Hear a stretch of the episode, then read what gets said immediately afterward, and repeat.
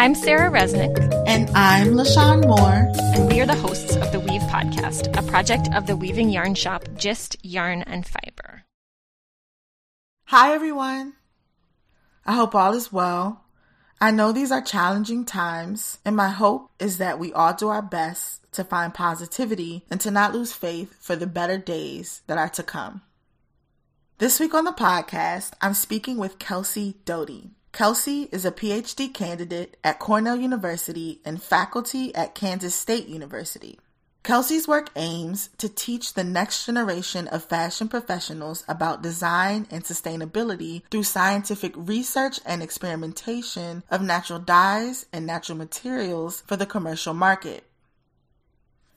Hey, Kelsey. Welcome to the podcast. Thank you for joining us today. Good morning. Thank you for inviting me.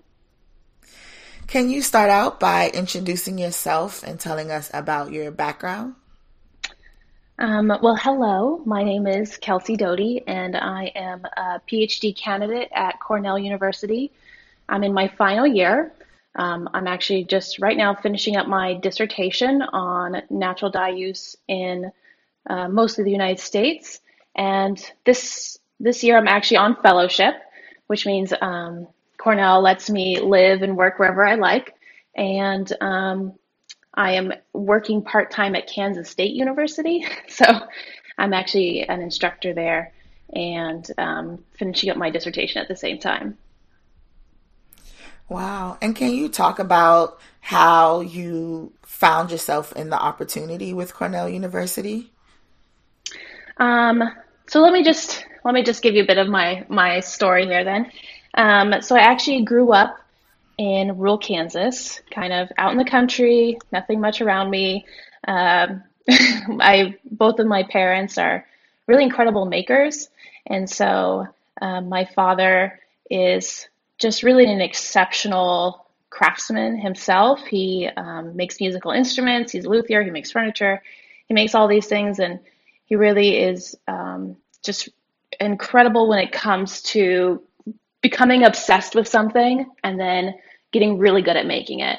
And my mother too. She um, she was always gardening throughout my childhood and just making quilts and and sewing projects and always had something going on. So um, I really had the the best childhood growing up around people who love to make things. And so when I was an undergraduate in college, um, I really was drawn to to degrees that allowed me to make something. And so at first it was art, and I thought, oh, art is amazing. Um, maybe I'll become like an art teacher, always making things. Uh, and then I started working at a clothing store selling clothes, and I was like, no, wait, fashion. This is it. This is a thing I could see myself doing forever. Um, you're not only making something that is like utilitarian and wearable, you can also make something beautiful and something that um, really connects to someone's personal identity. I just, it clicked immediately. And so um, Kansas State University actually had a, has a fashion program.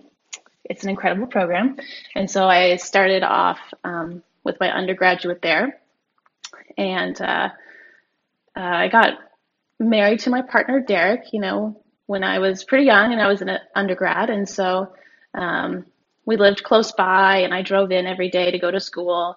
Uh, and I still didn't know exactly what I wanted to do with my degree. I wasn't sure kind of the path it would lead me down. I just knew I was in the right place. And so it was just kind of one day I was walking down the hallway when it really clicked for me. I was like, oh, okay, so I can combine fashion and like making and teaching others. And and like have a job and it's called academia. I could, I was like, all, it, I don't know how, it just really clicked. I was like, all right, this is amazing. Once again, I was like, I could be a professor. Um, I could have summers off. No, that's not true though. We actually don't get summers off. It's just uh, we don't get paid. But still, it would be incredible opportunity.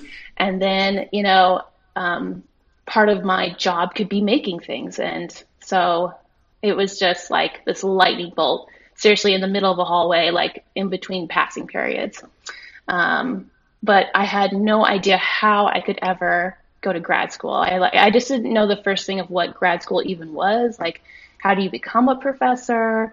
What is research? And like all these questions popped up because I am a first generation college student, and so um, just going to college in and of itself was a huge deal. And then um, trying to figure out what how you keep going in college was even like a huge hurdle. Um, and so uh, one of my professors suggested the McNair Scholars Program, which is this really fantastic program that happens at lots of universities and it helps um, underrepresented minority and first generation students get into graduate school.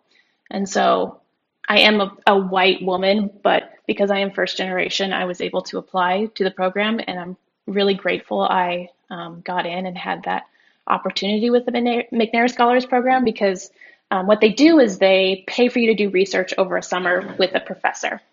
And so um, I kind of I had two professors I could choose between.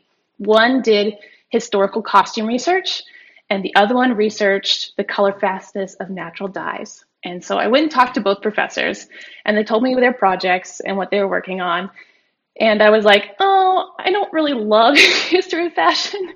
Sounds terrible, but it's just like it, I, I like it, but it's just not like being inside and being in a, you know, a collection. This isn't my idea of like the perfect time. But, but the other professor working on natural dyes, like uh, that I was really interested in because, you know, this professor uses natural dyes as part of her creative research, but then also uses her research um, looking at the color fastness of natural dyes, how well they stick, to kind of inform how she would use natural dyes for her creative projects. And so I just thought that was really fascinating. Um, and so I I decided to work with Dr. Sherry Haar, who is the professor here at Kansas State University, using natural dyes. Um, and we did a research project that summer. I have to say, it was really incredible of her to do that. It was an unpaid, like she was not paid to help me. Um, and, you know, she really took a chunk out of her summer to mentor me through my first research project. And wow. so, um, yeah, it was, it was really a incredible experience. And so after that, I was pretty hooked and I was like, great, this is incredible. Like, this is an incredible um, way to, to spend time and to do research and to really contribute to a, you know, broader body of knowledge. And so, um, I continued working with Dr. Haar through my undergrad, got in to grad school to get my master's at Kansas State University, where Dr. Haar and I continued doing um, natural dye research, looking at the color fastness of um, it was sawdust um, from Kansas native trees, namely Osage orange, um, eastern red cedar, and black walnut. And so um, that was my master's project. And um, during that time as an undergraduate and a master's student, I had my two children, Emmett and Harvey, and so um, I have to say too, all of the faculty were really supportive and really compassionate about me being a new mother and mm. doing um, all these things for grad school. so it was a really great experience. Um, after I got my master's at Kansas State University, I took a year and and taught at Kansas State. I taught um, four of the kind of upper level design courses, and you know, when I was doing that, I was looking for a PhD program and I wasn't sure where I could go because I, I knew I wanted to stick with natural dyes, but it's actually not, there's not a lot of people doing it or researching it in, um, you know, in our field in apparel and textiles and fashion design. So, mm. um, I was, I was a little lost. I had no idea where I could go to continue my research and, you know, grow as a researcher and get my PhD. Um, and it was when I was at a conference, one of our conferences for our field, that a professor from Cornell approached me, um, Professor Denise Green, and uh, she's just an incredible recruiter to begin with. And she's like, "We have to go to breakfast. I want to talk to you about your research and my research and how they might fit together."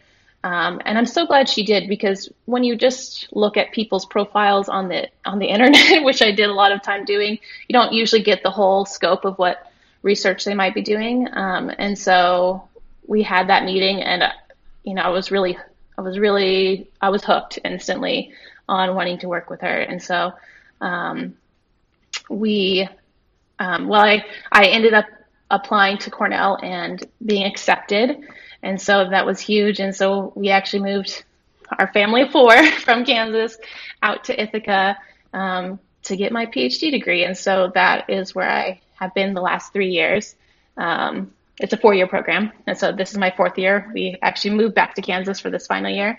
Um, but uh, that time, you know, at Cornell has been just a, a magical experience. It's been um, an incredible group of, you know, not only professors who are really strong in their research, um, but the the the group of grad students too have been so supportive, and we all have our own, um, you know, our own interests and our own um, strengths, and it's just been um, just you know kind of a dream scenario for my for my doctoral degree. It sounds amazing. It's and, amazing. yeah, I mean, like, I have so many questions that kind of have come out of that entire research project. One of the things that drew me to your work was seeing how basically the work that you're doing is is creating viability of natural fibers and natural dyes within the fashion industry and mm-hmm. as you mentioned you're kind of carving out a space for that for that narrative within the larger fashion context. And so I'm curious, one, of what some of your research findings resulted in. Like, what were some of the color fastness results that you had for these materials oh. that you were using? Yeah. Um, so, for color fastness testing, um, in in our field, it's really a it's a it's a very interesting process where you um, you have to have lots of different um, repetitions of the exact same thing. And so you have these really strict rules you have to follow, like step one, step two, step three, and you have to be really exact with your temperature, with how much mordant you used, with how much um, scouring material you used, and like you have to use specific testing fabrics. It's it's incredibly rigorous, and um, so it's it's fascinating in that way in that there's just this this real structure that you have to follow. But then when you're using natural dyes it can be very unpredictable as i think most natural dyers know right? And so it's just it um, sometimes you kind of hit a brick wall with it but um, it as long as you kind of keep to the exact specifications you, you do find some really fascinating things. So in color fastness testing we do some some kind of basic test where like you subject a swatch, something you've dyed. Um, for me, it was often wool. Um, wool takes natural dyes really well because of the fiber structure, and so you would subject this swatch to these different harsh conditions. So one would be washing it. Um, we had these containers with little steel marbles that you would put in it and like a certain amount of um, detergent, and you would put it in a machine. It would oscillate um, in warm water, and that was meant to represent, you know, like 10 hand washings, and like mm. for that one sample. And then um, for other samples, we'd ship them off to a testing lab, and they subject them to um, to like daylight conditions, and then you would see how much it faded over a certain amount of time. Um, and so that's called light fastness testing, and the first one's called wash fastness testing. And there's a lot of other different testings, but those those are the ones we kind of stuck with. I think they're the ones that concern consumers the most. And so um, it was really fascinating. Things do fade, of course, just like synthetic dyes. But um, well, I think in my master's work, when I dyed with black walnut sawdust, some of those swatches got darker instead of lighter because of um, the way the tannins interacted um, after we subjected it to to daylight testing. So instead of getting lighter, like it would if you left something in the window. Those swatches actually got a little bit darker, which was which was fascinating. Um, Osage orange, that dye, instead of getting lighter, it actually turned more brown, which was really interesting. And then Eastern red cedar, that one just lightened up and after light fastness testing. But was, I thought it was really important to use Eastern red cedar because it is an invasive species here um, on the Flint Hills and the Great Plains of Kansas. And so uh, it was it was a really fascinating test. Um, so I have to say, like through that time of my undergraduate graduate and my master's, like doing those really strenuous um, color fastness testing, um, research projects, I was I was eager to get out of the lab. I'm a I'm a real people person, and so um, when um, Professor Green from Cornell approached me about interviewing dyers instead of like you know looking at the dyes themselves, I I really jumped on it, and I thought that and I, it has been just um, just an incredible experience to actually get to go around and talk with um, dyers about what they are doing and what they are seeing with dyes and you know what directions they're moving and what innovations they've discovered. It's it's been incredible. So for my um, for my dissertation for my phd work i've actually been looking at natural dye use in the united states not only just um, how people are using dyes but why have individuals chosen to use natural dyes um, it's a labor of love. so why are we putting ourselves through it? I think is a really important question. Um, yeah, it's it's been a really cool journey along the way. Um, also, while I was at Cornell, I took a documentary filmmaking class and um, got a lot of documentary film mentorship from several professors, and so I've added that to kind of this qualitative research is also filming along the way, and so I'm I'm working on putting together a documentary film um, about the use of natural dyes. That sounds amazing. It's also really interesting to hear you talk about the tannins in the dyes mm. and how they get darker because um, I grow naturally colored cotton and oh, yes. the tannins are what create the colors and they also, as you wash them, get darker and deeper, which I think is just, it's so interesting when you think about um, nature, you know, like how, right. how nature reacts to wear and tear versus how synthetics react to wear and tear. So, yeah, that's super, super, super fascinating. You also collaborated with the Cornell Natural Dye Studio. Can you kind of talk about that collaboration as well? Yeah, so the Cornell Natural Dye Studio is um, is headed by my major professor, Professor Denise Green. Um, she is a force to be reckoned with. She really knows how to pull people together um, and create a project, and so um, actually, our collaboration started pretty close. I mean, around the same time I started Cornell, and so one of um, one of my first projects was to work with the menswear company Wool&Prince. Um, and Mac Bishop, their founder, um, is a Cornell alum, and so he came back and uh, was talking with Professor Green about what they could do to be more sustainable. And she's like, well, "Why don't we try a naturally dyed collection of wool T-shirts?" And he was like, that sounds great. That, like, he was all on board. Um, and he was really supportive. And he actually gave us like 80 wool t-shirts to naturally dye. Um, I kind of mm. underestimated how much work that would be. And so, so once the, that first summer, um, I was at Cornell, I actually um, took those 80 wool t-shirts and came back to Kansas State University with them and worked with Dr. Haar to dye the 80 wool t-shirts in um, four different colors and uh, it was a tremendous amount of work, but it was really a fun process too because then they sold the t-shirts online and we um, had surveys. We sent out surveys to each person who bought one. Um, and you know got a little bit of information back. Um, so that was, was really the information that you got back? Um, how often did they wash it? Did the color change? Like did they perceive any color change? Um, did they, you know, like what were their own perceptions of the color once they received it? Did they receive any compliments? Um, I, everything was was pretty positive. Um, the one thing that really I think caught us off guard was that the t-shirts are a wool nylon blend, and so they take natural dyes beautifully. They're just gorgeous. But at that point, what we hadn't really thought about was the stitching.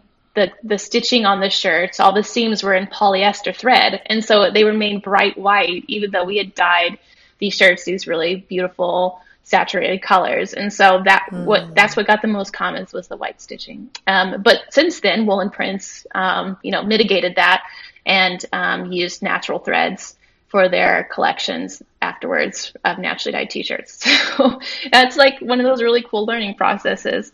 Um, after that i've also done like color i've sent color samples to um, some large brands, some natural dye colored samples. Just they were curious and wanted to know what you know colors they could possibly get. And so I have sent some color cards um, to big brands about that. And then um, our latest collaboration with Face Marjan, um, one of our Cornell alum actually works there, and um, she mentioned how we did this work, and the head designer was very, um, very interested because it works well with their theme, um, their current theme, and so uh, I, I, actually was in charge of mordanting all the fabrics um, for that project. And if anyone doesn't know what mordanting is, that's the process of adding a metallic salt to the fabric. You usually have to soak it um, in warm hot water with the metallic salt um, before you can actually natural dye naturally dye with your fabric. And so um, for that project, I mordanted a lot of fabric, um, and um, then had to leave before the whole hammering process really got going. But they did a beautiful job um, producing some really gorgeous textiles. So um, it's been really um, really informative to work with the Cornell Natural Dye Studio. Um, we've had a lot of obviously like students come and go through the studio, and some really great just like learning and growth, you know, between collaborations between students and professors. And so um, that's the studio has remained busy, and of course we're always working and growing the Cornell Natural Dye Garden every spring summer, and um, we have this beautiful glass building. Um, that we're housed in, and so our garden grows it, it, our garden is magnificent because of all the warm sunshine that gets reflected off onto it from from our big glass mm-hmm. building. So it works out really well. It's really exciting to hear you talk about creating commercial viability for the natural dye movement. And I'm I'm kind of curious if you can talk about what it takes to make natural dyes commercially viable. Hmm. So I my research has been really fascinating. I've got to talk to a lot of different voices and a lot of different perspectives on this. And I think the important thing to really keep in mind, first of all, is that you know synthetic dyes were um, discovered about a 100, a little over 160 years ago, and ever since you know the industry has really adopted them, all of the time and money and resources and research has gone exclusively really into synthetic dyes. Almost, you know, like so much so much really high tech chemical engineering. All those things have you know natural uh, synthetic dyes have really had all of that research done for them you know? So they've been highly um, commercialized. They've made you know they've been perfected for mass commercialization. Um, and natural dyes have not. So it's like now that we're coming back to it after 160 years there is a lot of research that needs to be done. And not just mm. you know mm. by by us in the fashion field, but like chemical engineers need to get on board, um, textile scientists. There's just so much work that needs to be done. And so I think um, asking about natural dyes, you know, that's kind of what I started off doing was asking like, are they viable? But I think now it's really the wrong question. Um, I think we need to first look at how much we consume because if we're keep consuming as much as we do, I don't you know, I don't think natural dyes are always the best thing. I think um, we need to really revisit, first of all, how how many garments do we need, and then talk about like the best um, practices to fulfill our needs, right? Mm. And like what practices are those? And um, also, how do we forge more connections with our clothes? I think the things, the thing that natural dyes have that synthetic dyes can never have is is a sense of place, right, and a time, and um, like and and and memory and and um, significance of a certain plant to a certain certain group of people that you know synthetic uh, a synthetic blue is a synthetic blue. There's like no place to it, and I think natural dyes have this incredible ability to to give so much more meaning to an article of clothing, and so um, that's where I'm at now. Am I really? I started off thinking like, oh, I just wonder if we can use them or not. But now it's really, my thinking has really changed throughout this research process. Right, talking to so many, um, you know, production dyers and artists, and you know, people dyeing yarn and people dyeing garments. Mm-hmm. Um, I just think it's time for us to take a step back and like ask bigger questions than if natural dyes are right or not. I think it's like why are we doing what we're doing and how can we do it better? So, um, I, you know, I think natural dyes just overall need a lot more research um, from a whole lot of different perspectives and um, from the hard sciences, but also from like cultural scientists too and um, anthropologists. And I think it's time for us to ask a lot more questions about our clothes in general. So that's, I think, the future. yeah. I, I I absolutely understand and I agree as well. I think that I, I believe that like the limitations that natural dyes and natural materials create are sort of like gauges to really compare what it is that we are doing with synthetics and how we are exploiting a lot of resources to really mm-hmm. overproduce. There isn't enough farmland to grow enough indigo to make the amount of jeans that we produce. Yeah, at, the, at, this is, moment, right? Like, yeah, so then the question is like, well, then why do we need that many pairs of jeans? you know, mm-hmm. it's like it's it's it's almost like a completely different it forces you to function under a completely different model when you are considering using these materials. And I think that them being natural materials, they work within the natural rhythm of the universe and, and how things work and natural cycles. And so it's a completely different avenue that is absolutely worth more research. And I'm super excited for the ways in which people are kind of pushing forward and moving forward and creating those things Exactly. I always, um, I think it's really interesting. You're talking about natural textiles and like natural cycles. I always thought it's really telling, or I don't know, foreshadowing that like natural dyes only work on natural textiles. They don't work on synthetic textiles.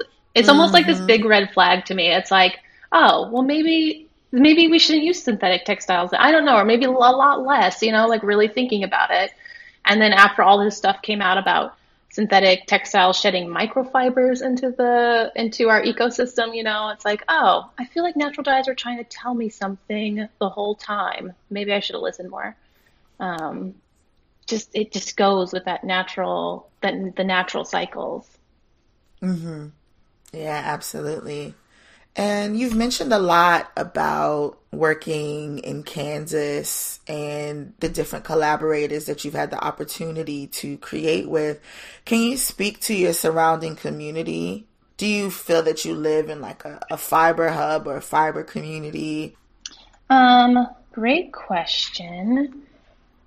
Mm, so, where I grew up in Kansas, um, there's actually a, a really there's quite a, a large group of um, Holdeman Mennonites.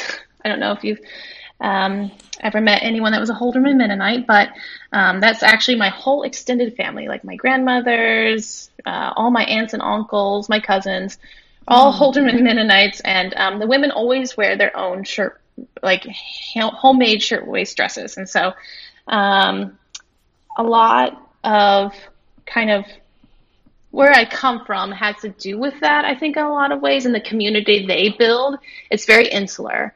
Um, and I've only got to get, you know, I've only had glimpses of it from the outside, really, and going to family reunions. But um, I think it's really interesting coming from that kind of really tight knit insular community and seeing what that looks like.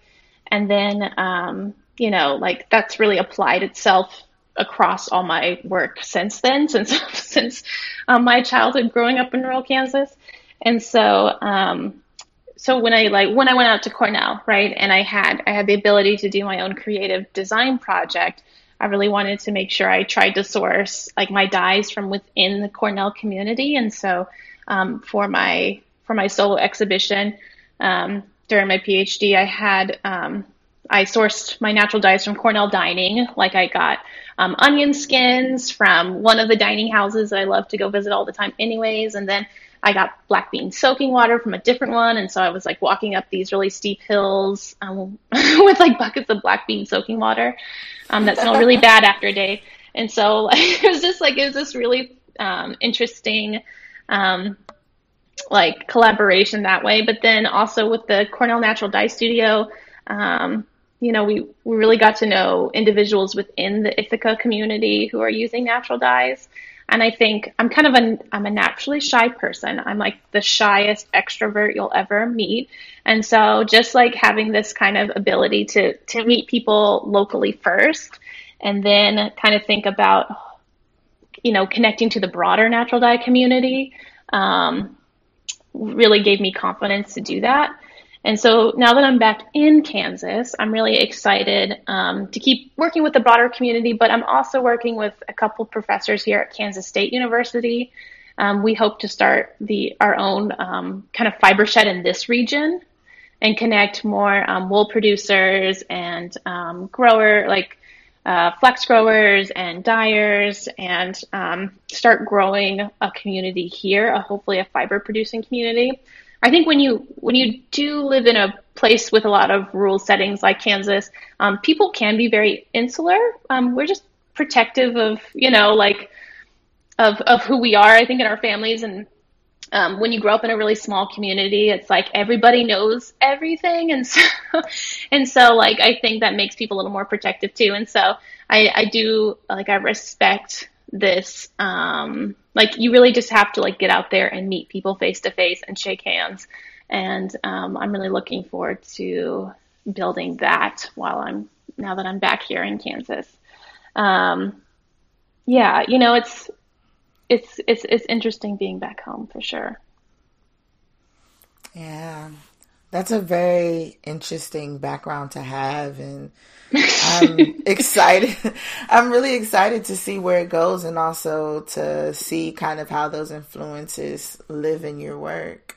Mm, hmm I'm, I definitely, you know, I started playing around with the shirt waist dress um, silhouette, I think, in that last collection, and I really want to keep going on with that idea. Just there's so many memories connected for me to it, like to the shirt waist dress and what my grandmothers wore and Mennonites, or I mean, you know, lots of different communities have a tradition of once someone passes on, um, they'll take the clothes from that individual and make a quilt out of them. And so I think that's a really another really fascinating um, way that like a a garment is embodied and then it becomes dispersed. Like they'll make multiple quilts and hand them out to the family. And so um, I want to keep thinking about those kind of broader, just for creative design. I'm hoping to think of those broader things. And also, I'm really curious about how you're able to sustain your projects. Um, mm. I know it's really difficult for fiber artists, especially being in the research and development phase, to sort of be able to sustain. Um, what have been some of the ways that you've been able to do so, and maybe some of the challenges in continuing to keep moving forward?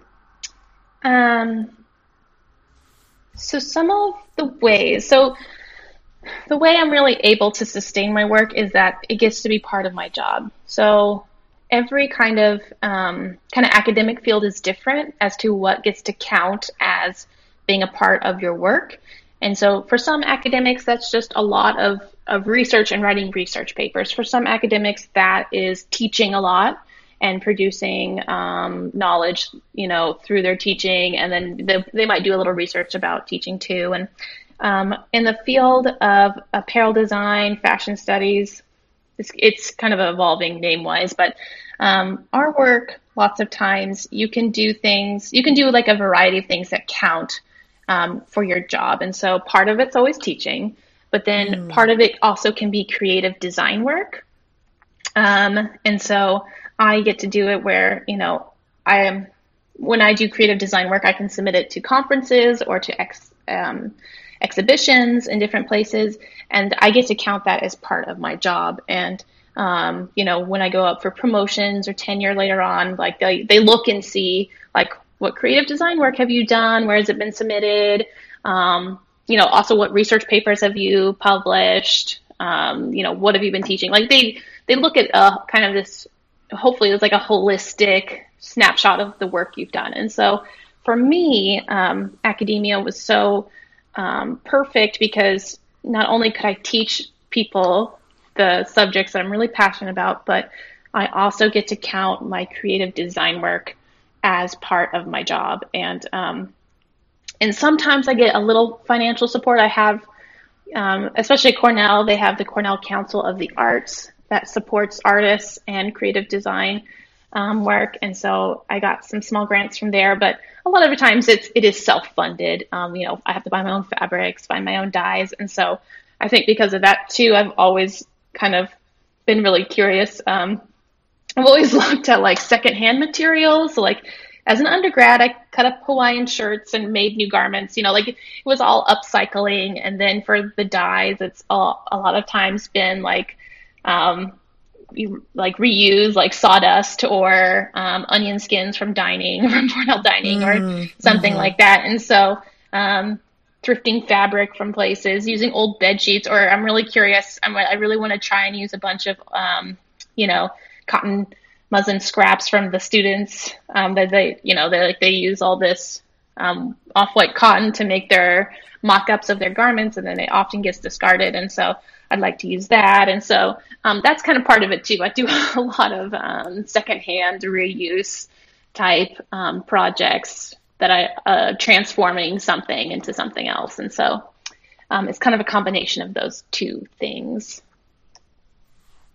Yeah, that sounds amazing. And do you have any new projects or future prospects that you'd like to share with our listeners? Um, yeah, so myself, along with Britt Bowles from Seaspell Fiber, um, everybody should go check her out. Um, incredible part of the indigo community of natural in our natural dye space. Um, we are actually starting our own podcast called the Natural Dye Podcast. And it really came from my work during my dissertation. Um, I had a chance to talk with, you know, over around 30 natural dyers, and everyone, you know, almost everyone that I talked to talked about um, wanting to connect more with the broader community. There's there's really incredible resources, um, much like the Gist Fiber podcast. Um, you know, just like you guys, you have such a such a great place um, for weaving. You guys, you really cover it all, and I love it. I just now I really would like to have a space just for natural dyers. You know, we have a lot of like our own specific um, issues that come up, or um, you know, or joys that we find in dyes, and so um, I think it'd be yeah, I'm really excited to to start the the, the natural dye podcast with Britt. Um, uh, beyond that, I have been offered and accepted a position for um, a full time faculty here at Kansas State University. So I will be um, a professor in the interior design and fashion studies department starting next year. Um, yeah, I just, it feels like I'm really, like, this is the beginning of a lot of really exciting projects coming forward. And so I'm excited to really, to, to graduate from Cornell this spring, um, get my PhD, and start my long term job as a fashion professor. Amazing. Shout outs to you for having such a huge contribution and a huge array of work and you are just graduating. Like that is so amazing. Like my mind is kind of blown by that. You are so kind. Thank you so much. And also, um, for our listeners, I'm also going to be on an episode of Kelsie's podcast when it airs. So I will definitely make sure that I let everyone know to listen to that episode when it comes out. Yes, I'm, we are very excited to have you on the Natural Dye podcast. Cannot wait to interview you. and where can people go on social media and the internet to follow your work? Well, I am on Instagram. Uh, in fact, actually, that's where I find a lot of my research participants is on Instagram, and that is Kelsie Doty, uh, K E L S I E D O T Y. Um, and then I also have a website, kelsiedoty.com. And if anyone has any ideas or people we, you think we should interview for the Natural Dye podcast, you can always send us an email at um, naturaldyepodcast at gmail.com very um, open to any thoughts you have. Amazing. So before you go, we have one question that we ask everyone that joins the podcast, and that is Do you have any advice or words of wisdom to share with weavers and textile enthusiasts? My advice for fiber and textile enthusiasts first of all, don't be scared of reuse. Always search out um, ways to reuse secondhand garments, yarns, fabrics. Um, get to the thrift store find old bed sheets, you know, uh, denim jeans that no longer have a use because maybe they have too many holes in them. Just explore what has already been produced. I think that is just an incredible way to start, especially when if you're starting out. Um, you know, uh, get some get some lovely linen yarn from Gist, and then just go and cut up a bunch of t-shirts and weave something crazy. You know, I think it's just really freeing. First of all, to use um, secondhand garments, and I think um, I think it's just a great way to reuse things that might otherwise be discarded. And then my second point of advice would be to honestly get to your local library and um, look at the other textile books out there. You might be really into weaving, but who knows? Maybe knitting is next for you. I think um, I've just found a lot of um, like incredible resources getting into a physical space like a library um, and and and seeing what other books are out there on other subjects and maybe it's actually something on botany that inspires you um, to stay open to the possibilities amazing. Thank you so much. Thank you. That's a wrap. If you're interested in finding out more about kelsie's work you can find links in the show notes at www.gistyarn.com slash episode dash 103. Next week on the podcast, Sarah is speaking with the team at Muezart about their work creating hand spun naturally dyed yarn from silk in Northeast India. So thank you for tuning in this week and don't forget to tune in for next week's fascinating episode. And until next time, happy weaving!